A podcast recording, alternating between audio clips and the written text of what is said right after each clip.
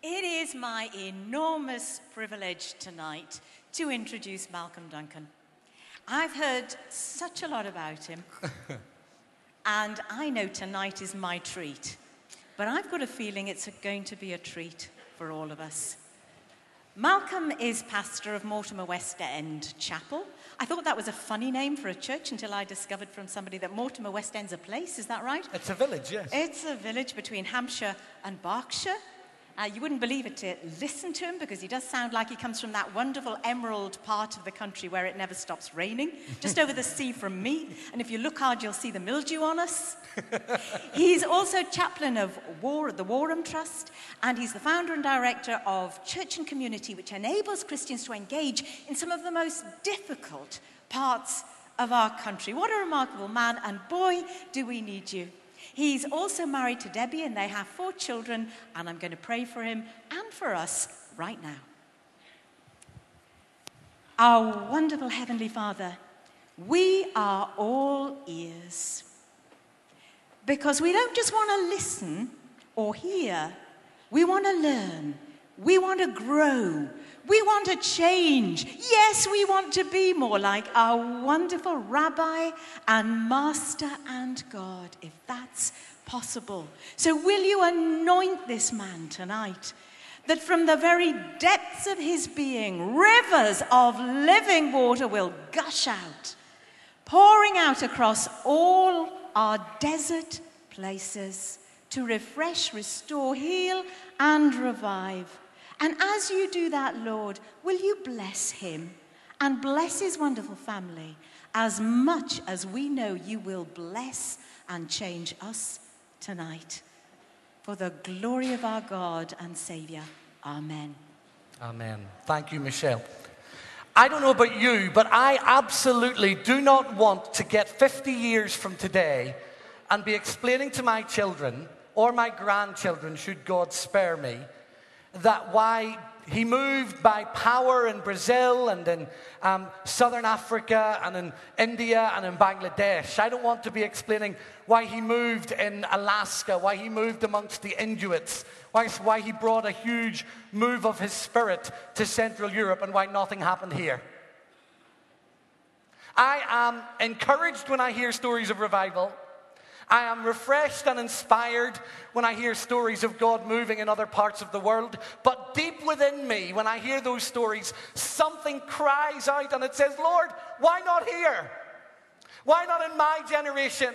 Why not in my community? Why not in sleepy little Tadley and Newbury and Reading and Basingstoke? Why not in Berkshire and Hampshire? Do you think it's possible? Are you convinced it's possible?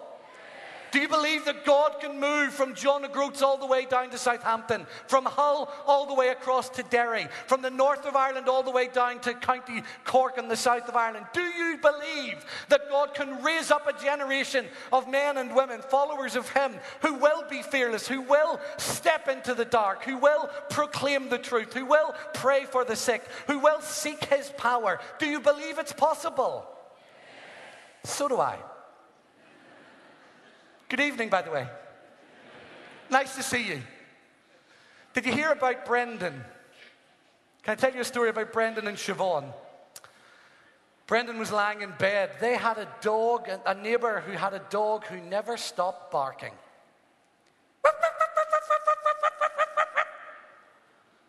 Every night when they lay trying to get to sleep. Siobhan one night said, Brendan, I've had enough of that dog. Go and do something about it. He said, All right, Siobhan, I'm going to go and do something about it. She heard him get out of bed. She heard him slam the bedroom door. She heard him stomp down the stairs. She heard him walk out, slam the back door, jump over the fence, squelch as he got caught in the top of it. She heard the dog next door yelp as he grabbed it. Then silence. Then she heard the, bed, the kitchen door slam again. She heard him stomp up the stairs. Not supposed to laugh at your own joke. She heard him get into bed. And she, said he said, That'll sort it out. She said, Good. About five minutes later, she said, Brendan, what did you do? He said, I put the dog in our garden, see how he likes it.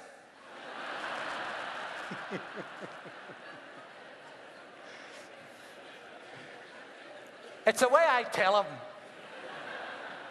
It's lovely to be with you. And I do passionately believe, I do passionately believe that revival can come to this nation. I do passionately believe that God calls us as His disciples, as His followers, to make a difference in the world. But I've spent almost 25 years praying for a revival that I don't think is going to come. I prayed, I've been praying for a revival that would fill churches and increase our singing and make our choirs sound fantastic and our music groups really good. I don't think that's the kind of revival that God is going to give us. I think the revival that God will send us is a revival of justice and righteousness and truth.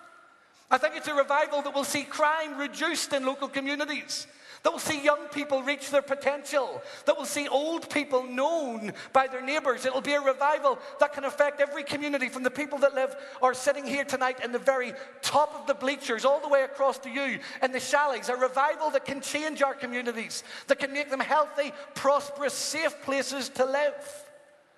If God gave us the kind of revival that many of us have been praying for, we wouldn't be able to cope with it. Just under 20% of the people in this country could get into a church building if every church building was full. What will we do with the other 80%? Tell them to come back and work shifts? I think we need to do and think differently about what it means to be disciples, what it means to be disciples, what it means to be called to change the world. And I think Matthew 10 gives us a wonderful, wonderful blueprint. A couple of years ago, I was in the other spring harvest, having dinner in one of those very posh restaurants there with a friend. You know the ones I mean. You have to go to the pub, give them your table number, and order your food. So I went and ordered for my friend and I, and the man on the other side of the bar said, Table number? Clearly had a good day. And I said, Idiot.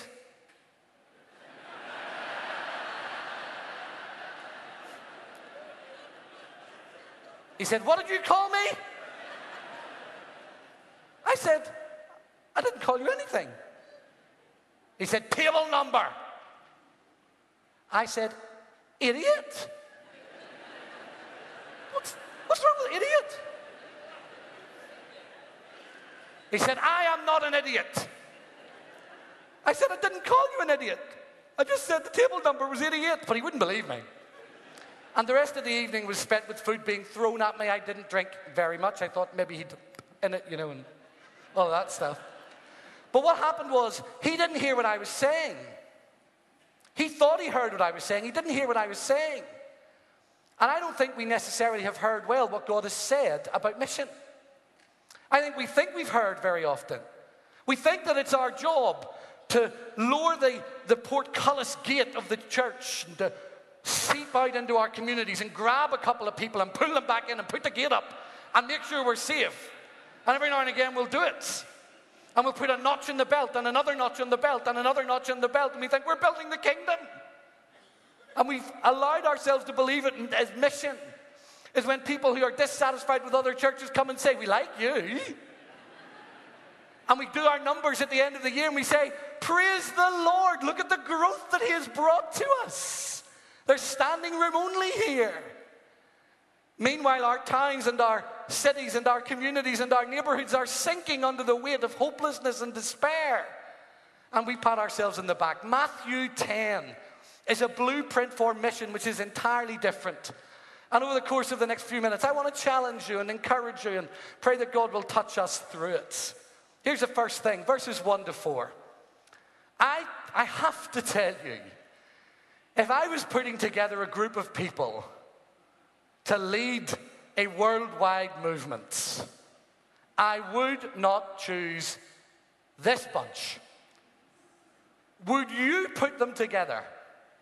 Read the verses carefully, and you have a motley motley crew of people Essenes and Sadducees who were very sad because they did not believe in any form of afterlife, and Pharisees People who came from various social and political and economic traditions, shoved together, not in an easy kind of waltz through the next three and a half years, but in a cauldron of fear and oppression and difficulty and hassle and insult. The oldest of them was probably only 17, 18, 19, 20 at the most. Ignorant fishermen, not scholars, not academics, not people who had sat exams in first century Israel, not rabbis, not religious leaders. Ordinary folk. Peculiar, weird, strange. There's Peter, that paragon of patience. The man that always reflects before speaking, considers all the options, has a plan, says to the other 11 disciples, Let's talk this through.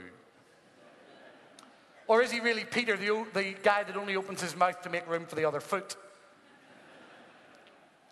Thaddeus, Matthew, that we heard Jeff talking about last night. I get all of those actually. I understand that. Don't forget by now, Jesus had about 100, maybe 90, 100 followers. So these 12 apostles, which they're described in Luke 6 in this calling, these are the, the guys that are going to make it happen. I get most of them, I understand it, although I wouldn't put them together. But I really don't get Judas. But I don't get Judas because I know the end of the story. I don't get Judas because I know he's the one that betrayed Jesus. But if you read the passion narratives very carefully, Judas was the one that actually did the betrayal, but on the night that Jesus was betrayed, he said, One of you will betray me. And if you read carefully what John says, all 12 disciples said, Lord, is it me? Which means they'd all thought about it. Why would they have to ask that if they hadn't thought about it? I wouldn't put this 12 together, but then, as beautiful as you are, I wouldn't put us together either. Will you go into your local church and say, Look at this amazing band of highly intellectual, sharpened tools of wisdom and grace. Oh. Would you tell people that you heard? What would you do? How would you feel if you went back and uh, were talking to people when you got back and one of them said to you, That second night of spring harvest, what was Postman Pat like? How did he sound? Was Jess with them? But God takes motley crews. God takes unusual people. God takes the ordinary, the despised, the neglected, the forgotten, the vulnerable, the plain Janes, the John Does, the people that the rest of the world say are useless, worthless, or needless. And He makes us into people who can change the world. He does something with us. He lifts our aspirations. He changes our vision. He gives us fresh eyes. He lets us see that we can make a difference. Perhaps that is the greatest gift that He gives us in our salvation. Looking into our eyes and saying to us, John, you're not so much dominated by your past as you are by your future. This is the God that calls us into mission, a God that calls a mixed bunch. So if you think that your church is perfect, leave it, because you're spoiling it. You're the one that's spoiling the whole rest of the bunch. Which one of us has not made a mistake? Which one of us has never thought about walking away? Which one of us this evening has never, ever had to convince ourselves that we must stay because we made a commitment? Which one of us has the right answer to every question? Which one of you has made the right leadership decision every time you've had to make one? And yet we are called. The words that Jesus uses in verses 1 to 4 are interesting. Um, Matthew says he summoned them. He commanded them, He gave them authority over unclean spirits. You see, God looks into our lives and He doesn't see what we see, He sees something much more valuable. He sees much more potential. Look into the eyes of the person next to you and lovingly say to them, You have great potential.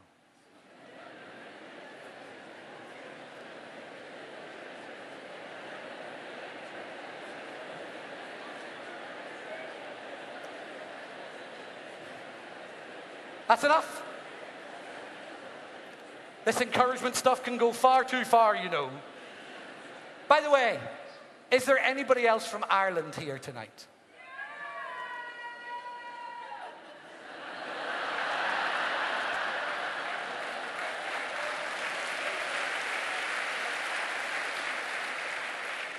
All I am going to say is this March the 21st, oh, glorious, glorious day of rugby.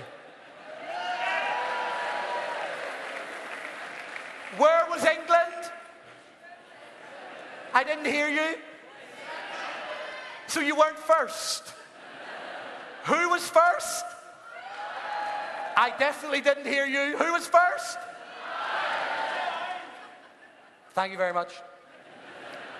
Talking about Motley Crews, that rugby team is one of them. Secondly, not only did he call this motley crew and give them authority, but he gave them a purpose. He called them to go. Verses 5 to 11, to go to the lost, to proclaim the good news. In verse 7, he says, The kingdom of heaven has come near. Listen to these commands. They are not optional extras. Cure the sick, raise the dead, cleanse the leper, cast out demons. Verse 8. Verse 7 and 8 and 9, he says, Use your words. Use them carefully, but use words. Explain to people who I am. Demonstrate through your works who I am. And he says in verse 9, when he says things like, Don't charge for what you do, conduct yourselves well. He says, Watch your witness. Some of these things need to be read again by us in the modern church, particularly those of us in North in the Northern Hemisphere, particularly those of us in Western Europe and North America. Those of us that have allowed our Christianity to become cheap commercialism, that have created a burger bar of spirituality where we walk in and say, I'll have a Big Mac of blessing, please. No pickle of responsibility. No gherkin of serving the poor. And no vinaigrette of having to suffer. We need to read these words again because they're not comfortable words. He calls them, but he sends them. We are called to go. We are called and sent. I've had people lots of times say to me um, through the years, Malcolm, you will always tell us as local churches to remain involved in our communities. Jesus says very clearly here when you go into a community, if they don't welcome you, shake the dust off your feet and go. How does that sit with people like me who say to local churches week in and week out, keep doing it, keep doing it, keep doing it, keep doing it, keep serving, keep loving. How does that fit with a spring harvest theme that says go back and plow yourself in, pour yourself out, keep giving? Here's how it fits. These people were pioneers. These were men who were sent as apostles, which means sent ones, to go to places where the good news had never been shared, where the, the love and the grace of God had never been experienced. Most of us are part of local churches. And local churches are called to be settled places of witness. On the back of a heritage of sometimes a thousand years or 1500 years of Christians serving and loving Jesus, we keep giving. We keep serving. We keep going. You may not be called to go and cure the sick and raise the dead and heal the leper, but you are called to serve. You are called to love. You are called to pour yourself out we are called as a motley crew to go. Some of you are pioneers, people who long to do something else. Some of you are settlers, people who long to see your local community transformed. Whichever you are, may you know God's grace and strength. Now comes the vinaigrette. Verses 16 to 33. No one ever said this was going to be easy, although sometimes you'd think it was. We've turned our spirituality and our Christianity and our discipleship of Jesus into a love fest. Let's all get together and love each other. Let's love our communities and all, all say, oh, goody, goody, goody, goody, goody. We've been waiting for so long for somebody just like you to love us. No, they won't. They'll laugh at you. They'll mock you. They'll hassle you. They'll marginalize you. They'll treat you like wolves devouring sheep, according to the words of Jesus. He says, Be as wise as a serpent and as innocent as a dove. He says, You'll be handed over in verse 17. You'll be flogged. Anybody signing up to this? You'll be dragged before courts, verse 18. Your brother will betray brother, your father will betray child. You'll be hated by all, you'll be persecuted, and you'll have to run for your life. Wow! None of us embrace suffering like that. Not unless our names are Irenaeus. That was a, a joke for those of you that like first century history. Not a lot. Uh, Irenaeus was a. a that didn't work, did it? Irenaeus was a bishop in the first century who was convinced that he was going to be martyred. So much so that he kept sending letters to everybody telling them that he was going to be martyred. He was quite looking forward to it. And he was in the end. Anyway.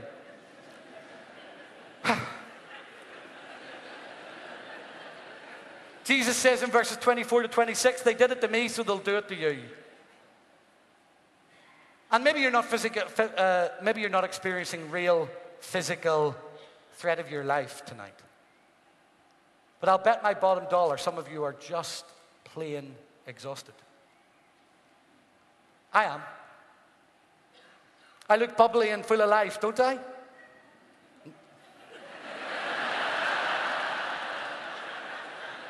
Speak to the hand because the face ain't listening. Only kidding. May the Lord bless you with the gift of silence, whoever you are. now and forevermore, amen. Some of you are exhausted. You are on your uppers. It's not that you don't want to keep serving. It's not that you don't love people. It's not that you don't want to pour yourself out. It's not that you resist it or resent it. You're just exhausted. That's what happens when you keep giving. It's what happens when you keep serving. It's what happens when day after day you face the same people coming to ask for the same help. We have a pie in the sky notion of mission that gives us this idea that we'll do something and everything will change. All of a sudden, boom, and it's all done. Action and dirty hands and tear stained faces and keeping going is part of the deal, folks. Brother, sister, you will be exhausted. You will be tired out. You will think, I can't take another step. Some of you in the spring harvest team feel like that. Coming to the end of six weeks, you think, oh God, I love May. Many church pastors and deacons and elders love Easter, but they really like the week after. they love Christmas, but boy, does New Year sound good. And many of us tonight are exhausted. We're drained. We're weary. We're tired. And you don't need some kind of sugar coated gospel that says, don't worry about it, everything will be all right. Stiff up our lip, keep going, there you know, God's with you. Lovely. What we need is honest comfort. There's a great picture in the Bayeux tapestry of Bishop Odo encouraging his troops. And it's a picture of him with a spear sticking it right into their backsides. Comfort is to give us strength. If you have done anything in your Christian life to help someone else, then you know that what I'm talking about is true. It's hard to be missional. It's hard to keep loving. It's hard to keep serving. So, what keeps you doing it? That's the fourth part of what he says to us, verses 26 to 33. I'll always be with you.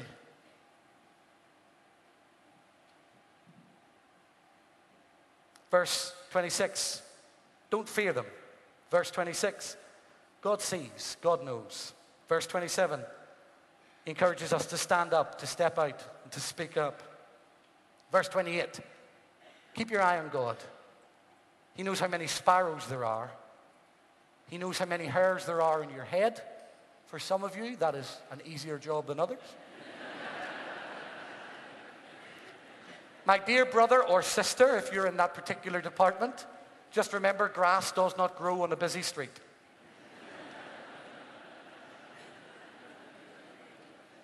Verse 29 says he cares for you. Verse 30 to 33, Matthew says that Jesus says, No matter what you go through, I'm right there. No matter how tired you feel, I'm right there. I'm never going to walk away.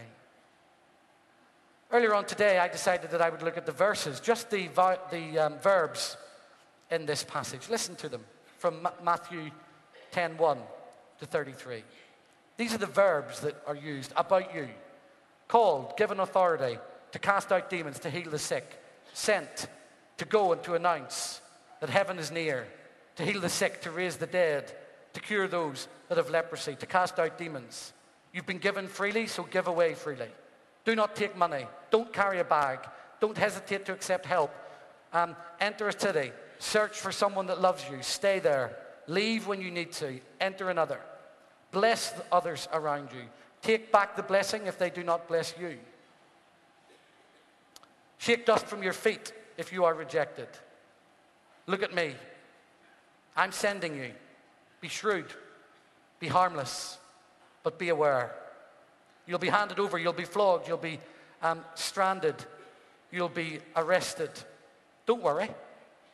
God will give you words. He'll speak through you. Don't be afraid. He'll tell you in stuff in darkness that you should speak in light. He'll whisper in your ear and you should shout it from the hilltops. Don't be afraid. They can't kill your body, but they can't kill your soul. Fear only God. Don't be afraid because you're valuable, because you matter. This is a perfect learning cycle, by the way, Matthew 10. Activists, they're sent to do. Uh, reflectors, they think about what's happening. They come back and talk about it, they're theorists, and they learn from it because they're pragmatists. If I use the word Susan Boyle to you, how many of you know that name? Susan Boyle? Anybody know Susan Boyle? I'm going to show you a clip. Then we want, I want to encourage you to respond in prayer. Susan Boyle is 48. She's a plain Jane, ordinary girl from Scotland. She's never been married. She's never even been kissed. And on Saturday's night, on Saturday nights, Britain's Got Talent. She walked on stage, and 5,000 people laughed at her. Three judges made fun of her. You can't sing. Look at you. She said you wanted to sound like Elaine Paige. Elaine Paige. Another Page, more like. Simon Cowell said to her, So you think you can sing? what are you going to sing then? She said, um, I dreamed a dream from Les Miserables rather than Les Miserables. And he went, Oh, thinking to himself, she can't even pronounce it correctly. He says, You want to be like Elaine Paige? How come you've you're not on the West End stage. And she said, Because nobody's listened to me singing. Take a look at this clip. I'm going to tell you something that I've never told an audience this size before. For 17 years of my life, every morning, my father woke me up and called me stupid. I was never called by my first name until I was 18. When I became a Christian, he put my death in a national newspaper in Ireland and he wrote me out of his will. There are some of us sitting here tonight, and we have heard people saying no all our lives.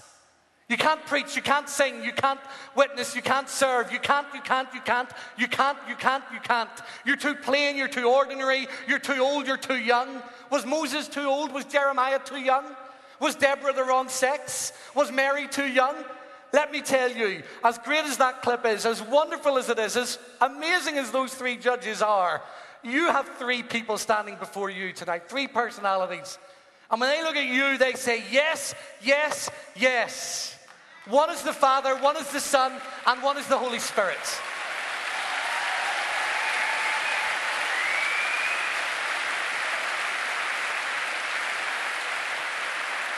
It is time for us it is time for us to think more about our futures than our past.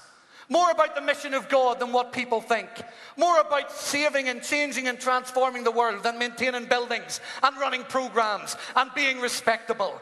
It's time for us to stop saying, I had a dream that my life would be different from this hell I'm living, and start saying, I have a vision of communities and cities and nations and the United Kingdom and Europe and the world transformed by the gospel, transformed by mercy, and transformed by grace.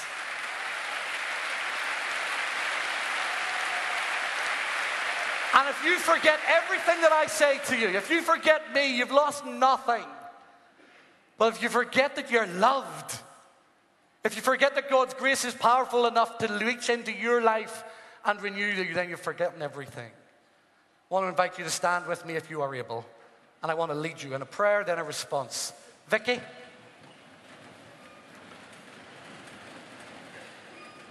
Couple of bits to this response. I have in my hand a mobile. There's a number going to appear on the screen behind me. Hopefully, this will start beeping in a moment. I want you to text not your name. I want you to text the name of somebody you know needs to know this. Somebody in your church, somebody in your community that needs to know that they matter.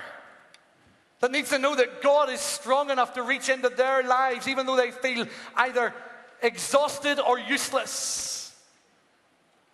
I want you to text me their number. And as you hear this beeping, remember, it probably represents 5, 10, or 15 people. Text, name after name, of men and women, boys and girls, that you know need to understand and know God's grace. Can you hear it? It's beeping away in my hand. It's vibrating and vibrating and vibrating. I've got 18 messages in 10 seconds. Will you keep texting? There's another one. Can you put that beside a. Will this mic work? Here. Can we put it beside a mic? Let me clear the ones that we've got. Okay. Somebody put that beside a mic. Thank you.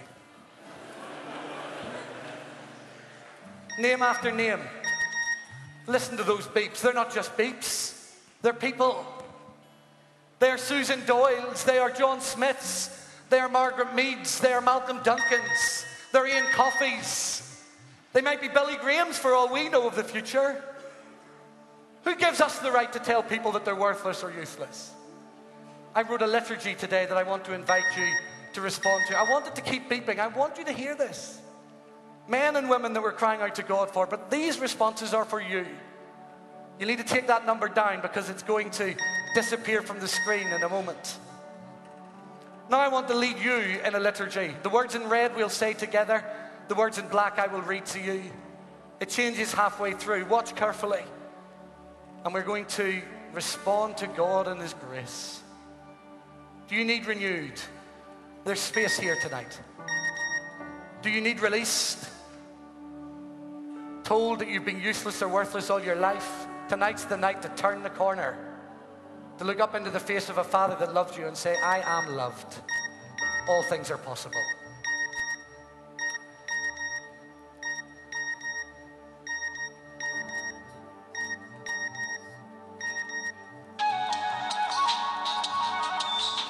when the pieces of the jigsaw of church don't fit with the reality of life, we've got to get out more. When we feel hemmed in by the walls and the rules and the regulations, when we feel suffocated by the stereotypes and imprisoned by the expectations, when we've forgotten that life is a dance and our memories are more important than our dreams.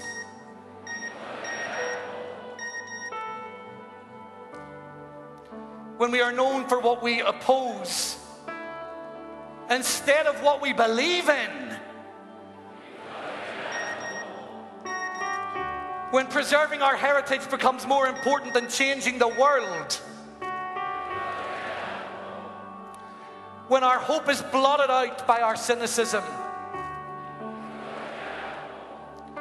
when the people around us are crying out for life, when God invites us to change the world, when our feet are restless, our hands are itching, and our hearts are yearning. When the only thing that matters is that God has sent us and He has promised to go with us. Now, this is our declaration of intent. Despite the opposition and all the voices saying it can't happen, we will get out more. When it means letting go of the past and accepting or releasing forgiveness, we will get out more. When it means taking a risk and stepping out in faith, we will get out more. Even when we're exhausted and we feel like we can't take another step, because you send us we will get out more. With tears in our eyes, faith in our hearts, and the promise of your presence ringing on our ears, we give you our hands and we surrender to your will. Take us where you want us to go and make us what you want us to be. Amen. Give him the greatest, longest, largest round of applause and cheers you have ever given anyone.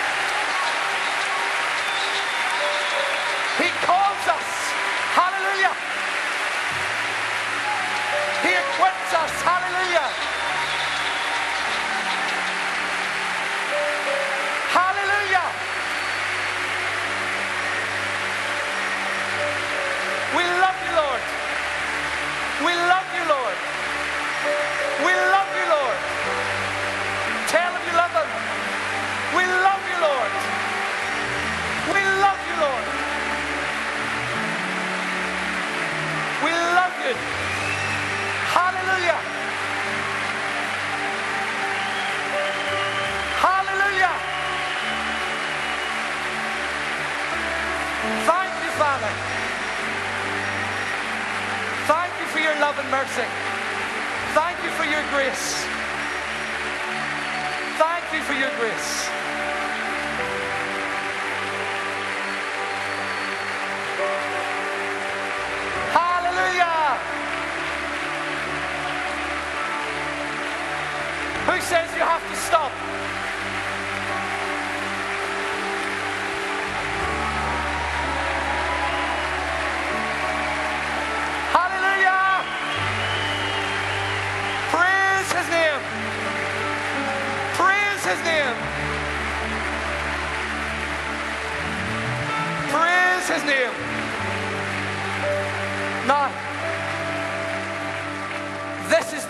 Loves you. We're going to sing a song. Vicky's going to lead us.